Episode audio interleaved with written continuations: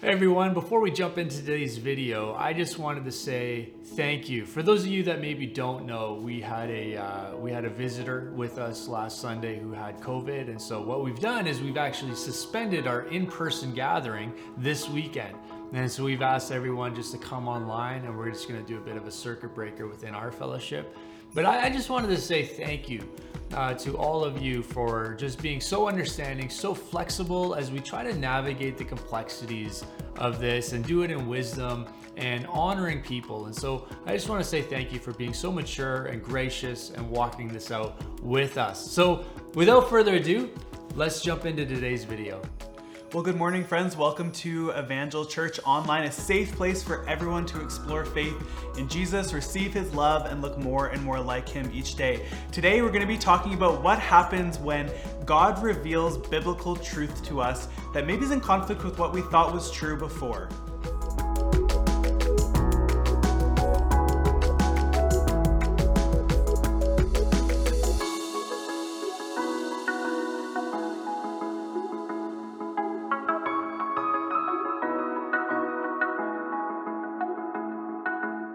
Good morning, friends. My name is Markus, and I'm one of the pastors here at Evangel Church, and I'm so glad that you've joined us online this morning. Well, I want to ask you have you ever had this conversation before?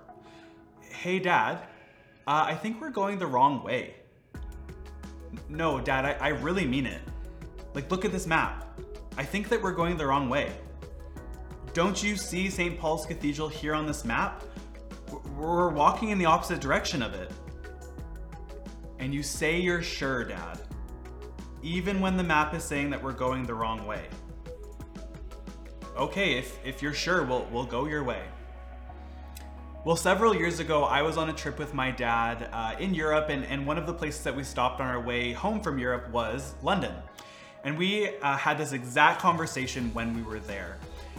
We were only there for a couple of days, literally just two, but we wanted to pack in as many sightseeing opportunities as we possibly could. And so now what you need to know to understand this story is that us Den Bravers are incredibly stubborn. Like incredibly stubborn, every one of us. And we're so much so that sometimes we can uh, dig our heels in uh, because we need to be right in that moment because our stubbornness uh, than it is to maybe just relent. And so my dad and I were on our very last day in London before flying out uh, the next morning. And so the last place that we had on our visit was St. Paul's Cathedral. And so we were like determined and like we were going to get there. But my dad is uh, what you and he, and he would say of himself that he's sometimes directionally challenged in that he's not very great at navigating new cities.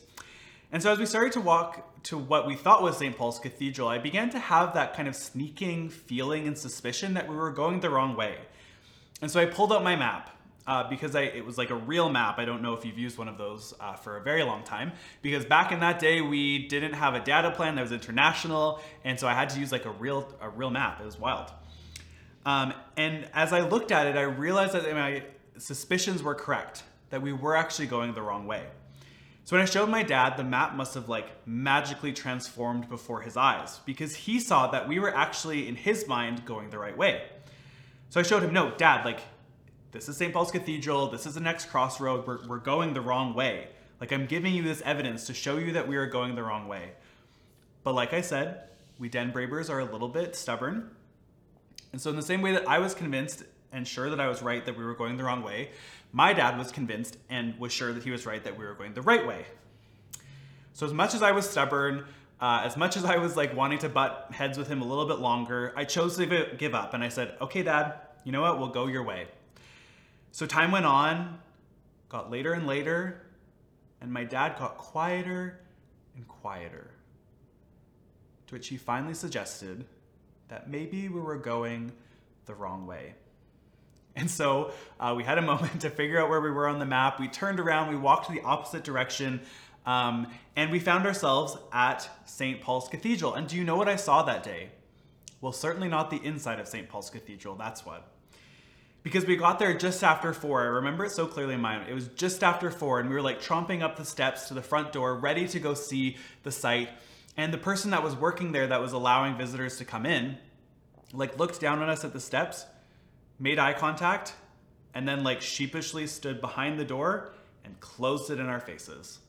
Because what we didn't know was that that day, that tours of St. Paul's Cathedral closed at 4 p.m.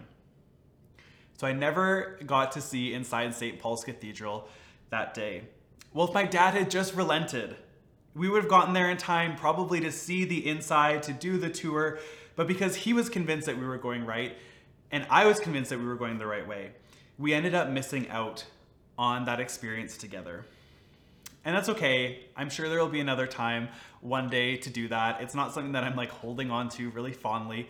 Um, but when I see, at a, as I look at our culture, I, think that there's a degrading of objective truth.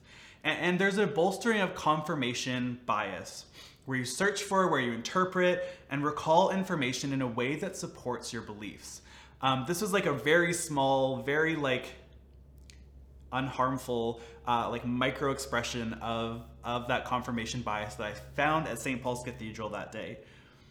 Where where we're when we're on social media, when we're surrounding ourselves with certain people, where we are researching, it constantly affirms our belief, our frustration, our justification for speaking to people that way on social media or in person, or even in our faith. And, and we end up creating kind of this truth vacuum where there's no alternative source of information, perspective, or truth. But how does that kind of confirmation bias and that, that truth vacuum work when we when we look at scripture? Well, I think actually that this cultural norm is is in conflict with scripture. There's tension there. Because Jesus says of himself that he is the way, the truth, and the life. And this claim is one of exclusivity. It really actually leaves no room for subjectivity, uh, for subjective truth, sorry, for confirmation bias when it comes into conflict with who he is at a broader scale. But it also leaves no room for any of those things when we're coming into conflict with what we believe and what is true of himself in the finer points of faith as well. And so we're going to look today at a group who had all the facts, all the evidence, and all of the proof that but who, like us Den Bravers, were a little stubborn, but who Jesus still invites into a greater way of living. And so we're going to read today from John chapter 10, verse 22 to 42. We're continuing our Gospel of John series today. Uh, if you don't have a Bible, we would love to give you one, uh, whether a digital copy or a real copy. If you go to myevangel.church forward slash Bible, it would give you all the ways that you can get one today. So you can even just pause right now, get that download of a Bible, and then join us again. So this is what it says uh, in John chapter 10, verse 22 to 42. And today I'm reading from the CSB, the Christian Standard Bible. It says, Then the festival of dedication took place in Jerusalem, and it was winter. Jesus was walking in the temple of Solomon's colonnade. The Jews surrounded him and asked, How long are you to keep us in suspense? If you are the Messiah, tell us plainly. I did tell you, and you don't believe, Jesus answered them. The works that I do in my Father's name testify about me, but you don't believe because you are not of my sheep.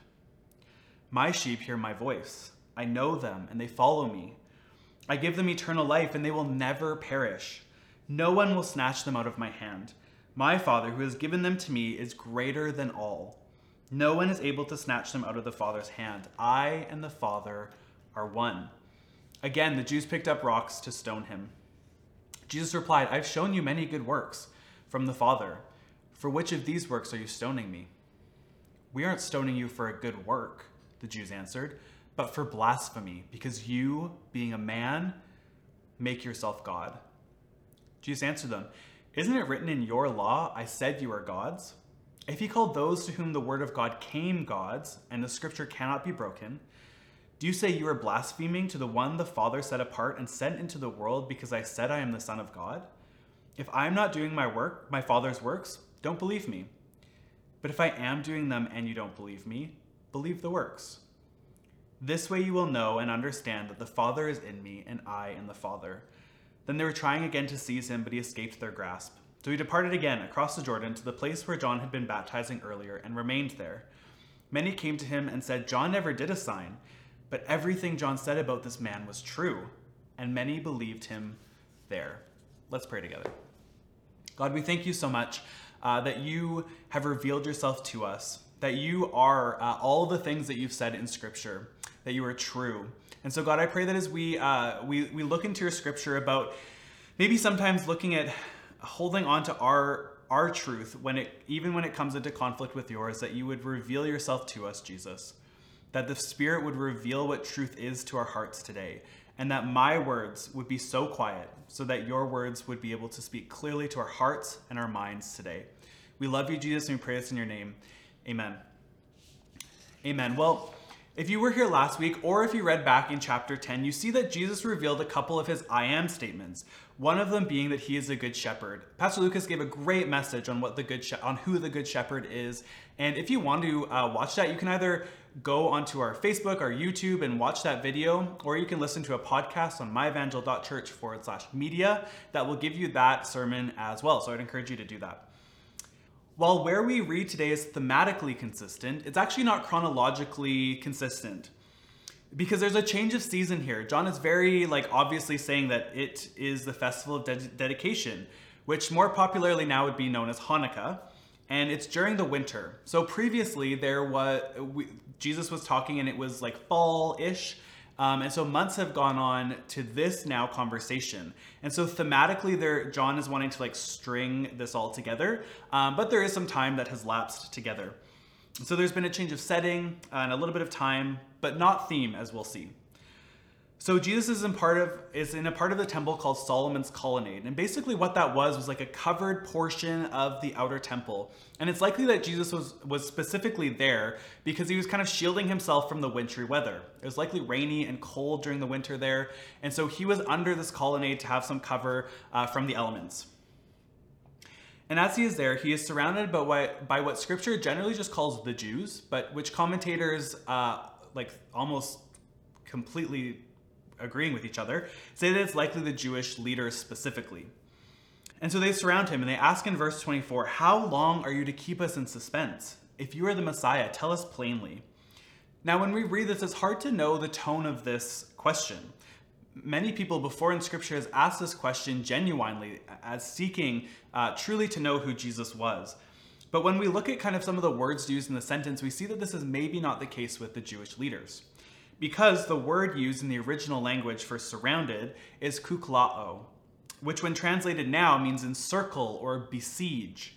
And so there's this militant, kind of hostile tone to this word of, of encircling Jesus. And I think that it also means that the, the question that they ask of Jesus is hostile as well. And so we can see that um, the, the question wasn't out of a genuine thirst for knowledge like some people have asked Jesus before, but it was actually out of a place of hostility so that they could find a way to discredit Jesus and to justify their desire to kill him. So let's look at Jesus' reply to this question in verse 25. He said, I did tell you, and you don't believe. Jesus answered them.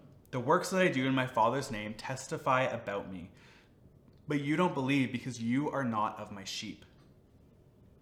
The Jewish leaders asked Jesus to tell them plainly and he might have honestly said it a little bit more plainly than they were kind of wanting or hoping or expecting that day. And I think in this moment that Jesus is recalling what he had said for us as a couple of verses ago, but for his original audience was likely months ago that he and he alone is the good shepherd. But what we see here is that Jesus is saying this in contrast to the way that the Jewish leaders were uh, acting and behaving, because they also thought that they would be a shepherd of God's people as well. But Jesus is saying here, like, you are not the good shepherd in this story. Unfortunately, in this moment, you're actually what scripture calls a false shepherd. And, and we find what a false shepherd is in Ezekiel chapter 34, verse 1 to 6. It says, The word of the Lord came to me, Son of man, prophesy against the shepherds of Israel. Prophesy and say to them, even to the shepherds, Thus says the Lord God. Ah, the shepherds of Israel who have been feeding yourselves. Should not shepherds feed the sheep? You eat the fat, you clothe yourselves with the wool, you slaughter the fat ones, but you do not feed the sheep.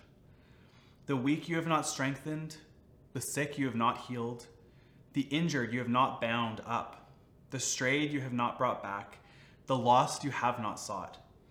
And with force and harshness you have ruled them. So they were scattered because there was no shepherd. And they became food for all the wild beasts. My sheep were scattered. They wandered over all the mountains and on every high hill. My sheep were scattered over all the face of the earth, with no one to search or seek for them. Well, not only does Jesus say that the religious leaders were, were acting as actually false shepherds, But he went even a little step further to say, You are not even my sheep at all.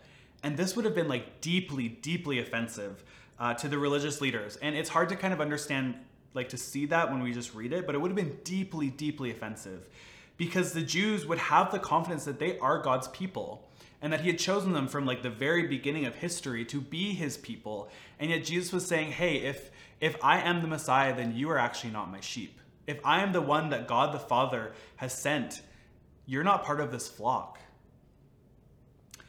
And I think part of that reason is because their unrelenting desire to hold on to their confirmation bias was leading them astray and was actually not bringing them closer to truth or to God, but it was leading them further and further from it. Friends, it can be easy, extremely easy, to drown out God's voice and what He's trying to speak to us when we're so consumed with con- being convinced that we are right than to maybe hear His voice instead. Well, it's good to be confident in, in what you believe and what you value and to stand firm on that. And I think that's, I'm not, I'm not trying to degrade that. Um, I think when we trust in Jesus, I know that, that we can stand firmly on that trust in Him. But I think it's also important for us as believers to be thoughtful when we are faced with, or even to come into conflict, contact with conflicting information of biblical truth that may shape or reshape our understanding. I think as believers, there's something incredibly freeing for both us and those who don't yet know Jesus to sometimes say three simple words I was wrong. I was wrong. Because I think when we say those words, we open ourselves up to finding out truth and, and growing in our understanding for ourselves and for our witness to others.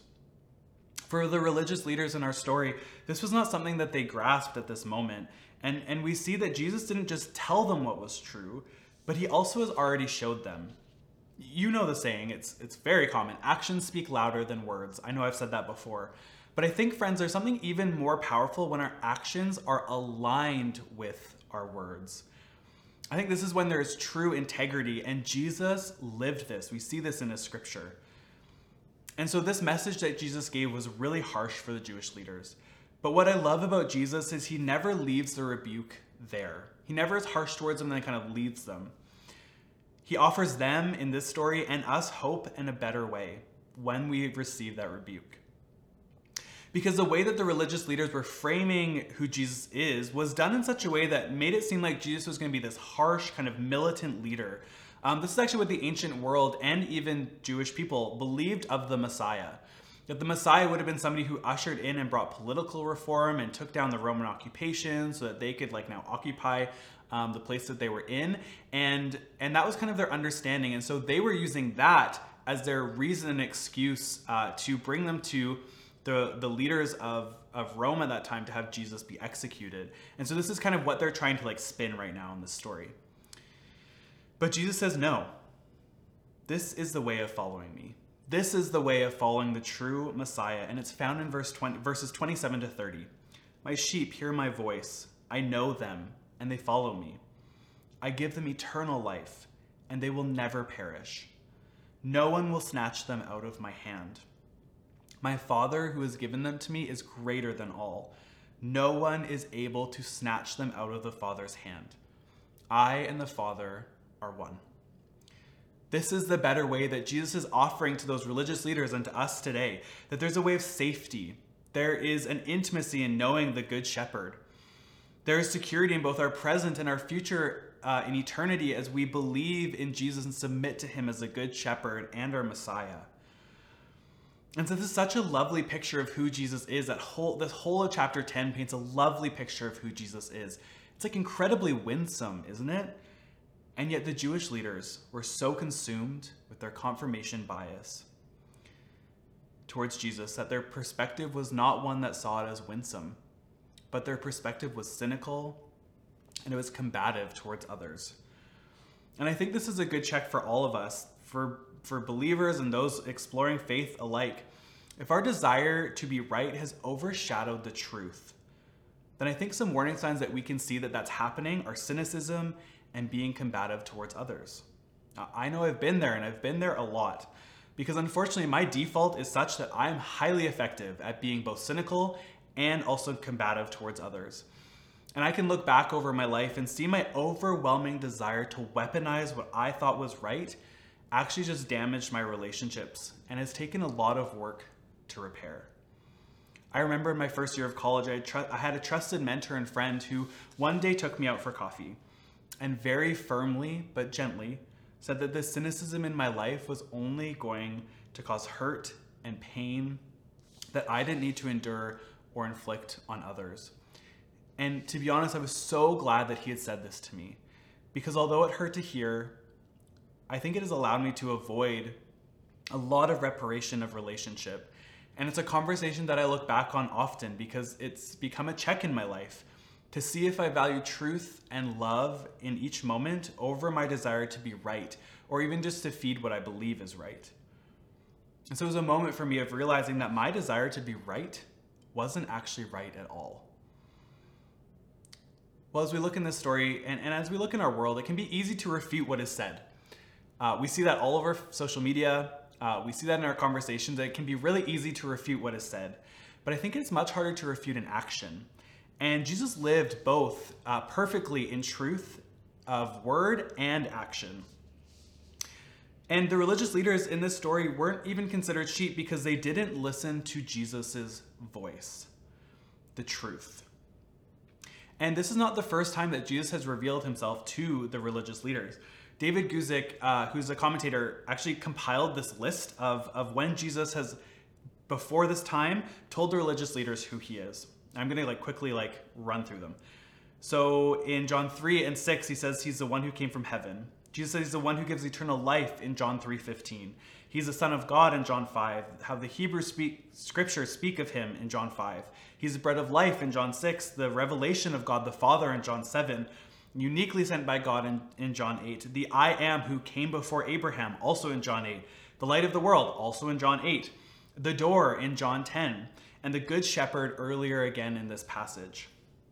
And so he also reveals himself specifically as Messiah to those who don't know him yet, like with the woman at the well in John 4, and with the man born blind in John 9. And so if you're exploring faith today, I think this is a moment to pause. And I want you to, to invite you to consider the Good Shepherd who lays down his life for you, who is secure and who is safe, and that he is the truth that is revealed to you. That he is the truth that is revealed to you. But, friends, there will be a gap. And one of the most loving things about Jesus is that he gives us a choice to make. He gives us a choice to make up our minds about him and choose either to choose him or, reject him. But can I invite you to, to maybe in this moment uh, suspend your prior decision toward Jesus for a moment? To explore with maybe fresh eyes and a fresh heart of who Jesus reveals himself to be in word and action. And I'm going to be honest, there, there is and always will be a, grasp, a gap that you cannot grasp or explain. And it's at this juncture that you have a choice to, in faith, believe him or to reject him. And, and, the Bible is the place where the revelation of Jesus unfolds. And I invite you, if you're wanting to explore faith, maybe even being open to changing your mind, to look in his word and see what it says. Because I truly believe that the truth that the Spirit reveals will change your life. It will change your life like it's changed mine. But unfortunately, as we look in our story, the religious leaders missed out on the beautiful picture that is painted of Jesus because they were so desperately trying to hold on to what they believed was true. Because to let go for them meant to let, meant to let go of control, of power, and to submit to Jesus. But remember what Jesus said. In your letting go, you find a security in Jesus. In giving up power, you find strength and courage. In submission, you find a Savior who has already submitted himself all the way unto death for you.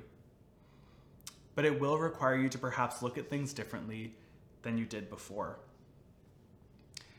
Now, as we look in our story again, the religious leaders did not, obviously, like the plainness that Jesus spoke of them, and they wanted to stone Jesus as a result.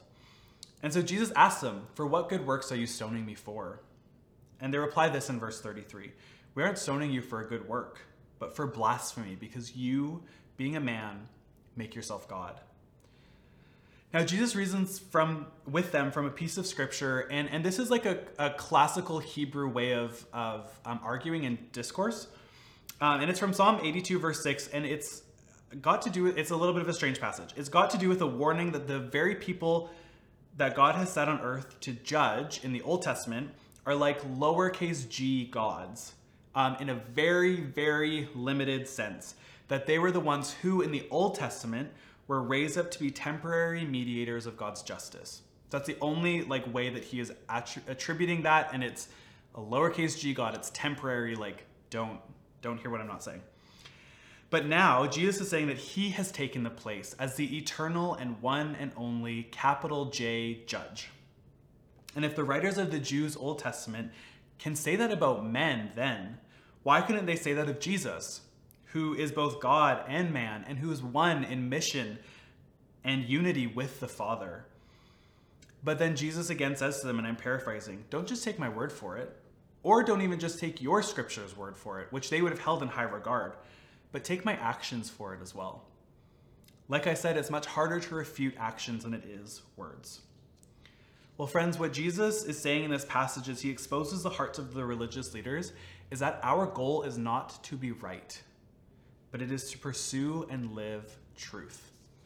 Our goal is not to be right, but it is to pursue and live truth. But the religious leaders, in their attempts to hold on to their bias, were more consumed with being right in their eyes than they were, than they were about exploring the invitation that Jesus has for them.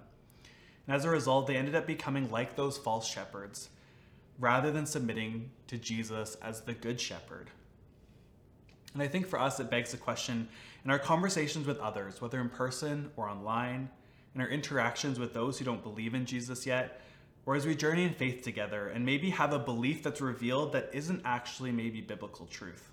How do you respond? How do we respond?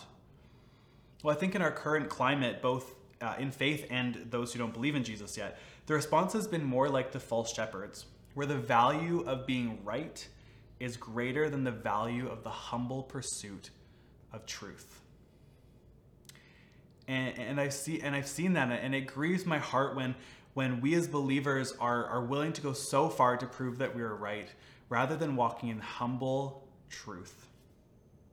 And I think when we do this, it leads to greater disunity and it can actually put people off to the, the tr- real truth of who Jesus is by way of our words and our actions.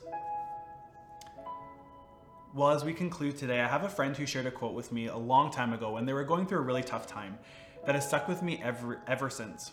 It says, And the time came when the risk to remain tight in a bud became more painful than the risk that it took to bloom. Friends, it can be easy as we journey in faith to hold on to some values or truths tighter and tighter, even when we're given evidence that maybe it isn't actually truth at all. And when this happens, like, it's not like you're out uh, so to speak. There is grace for this moment. Of course, nobody here has ever gotten it all right. There are always times where we maybe hold on to something that uh, is revealed later to not be true. None of us have it right. We're all on a journey of discovering truth. But it does present us with a choice when we're when we come to that moment. Do we hold fast to that faulty belief? Do we dig in our heels? Or do we do the work of walking humbly with the Spirit into greater truth? Have you ever had that experience in scripture where you're reading something and it reveals a truth uh, that causes you to kind of this like inner turmoil because it's different than what you currently thought was true? Well, that cognitive dissonance of holding on to that belief, even when we know it's not true, is painful. It's painful. But like the quote says, as the Spirit reveals truth to us, it will be more painful to stay stuck in that way than it is to open ourselves up to the pain of admitting that maybe we were wrong, to learning and to growing as a result.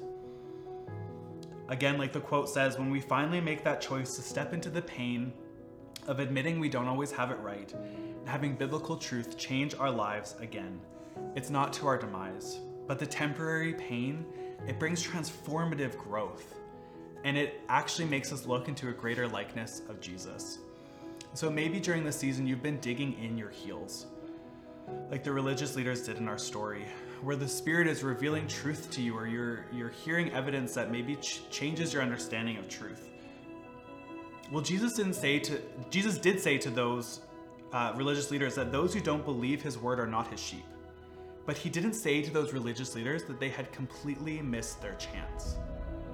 There is still time for them and for us to choose to submit to the truth of Jesus and blossom as a result. Friends, there will be pain either way.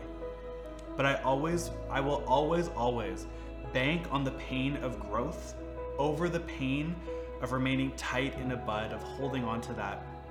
Because I know that it will make you and I more like Jesus in the end. And so I will always bank on the pain of growth over the pain of remaining stuck tight as a bud.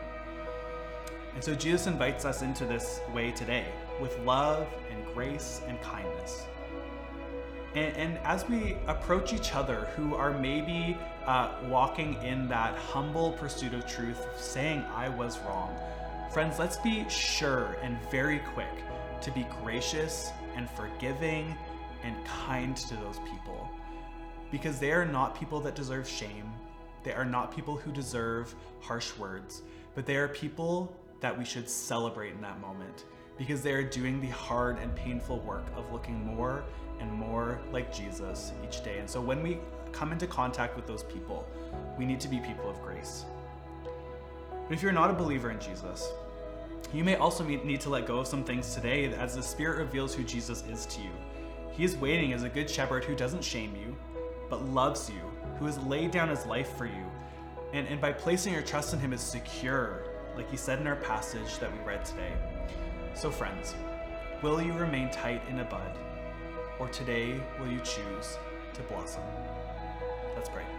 God, we thank you that you are always with us, that you are always revealing truth to our hearts. And so, Holy Spirit, as we have that revelation of truth greater and greater as we look more and more like you, may we be humble in our pursuit of truth. And may, may we walk in a greater understanding of your word so that we can look more and more like you today. We love you and we pray this in your name. Amen. Amen. Thanks for joining us, friends.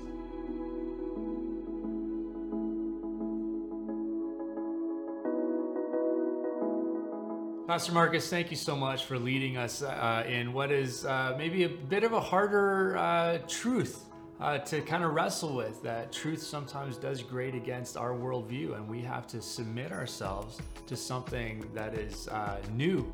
And of course, Christ is our standard of truth, and so we look to Him and His way. Well, we just have a few announcements for you. Uh, because we did suspend this weekend, uh, we are moving our dates back for everything that can we had in the works.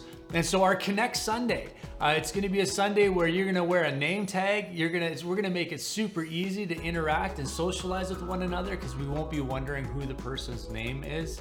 Uh, that's always helpful. Uh, we also have a few little things that are family friendly after the service that are just going to help kind of engage community and getting to know one another. So that is next Sunday, October 24th. Uh, Evangel Academy. We are excited to have Evangel Academy launching, and because again we had to suspend today, we are moving that the first class, the hermeneutics class, how to study scripture, to next Sunday, October 24th at 6 o'clock p.m. And the subsequent part two of that class is going to be on November 2nd, which is a Tuesday night at 6 o'clock p.m. as well. Well, we have Trunk or Treat coming up, and what we're looking at doing is creating a mini neighborhood of cars in our parking lot where kids can come and they can hit each car all the way around. And so all you have to do is register to bring your car, decorate your trunk. So you have your trunk open or your hatch open or whatever you got, decorate it in some kind of theme, and we will be giving out candy from those trunks uh, on Halloween and just creating a safe place for kids to come and do that. So we need cars. We desperately need cars. And so even if you were on the on the fence about it, consider this your moment of being off the fence and you're in. So you can register, visit myevangel.church forward slash trunk dash or dash treat.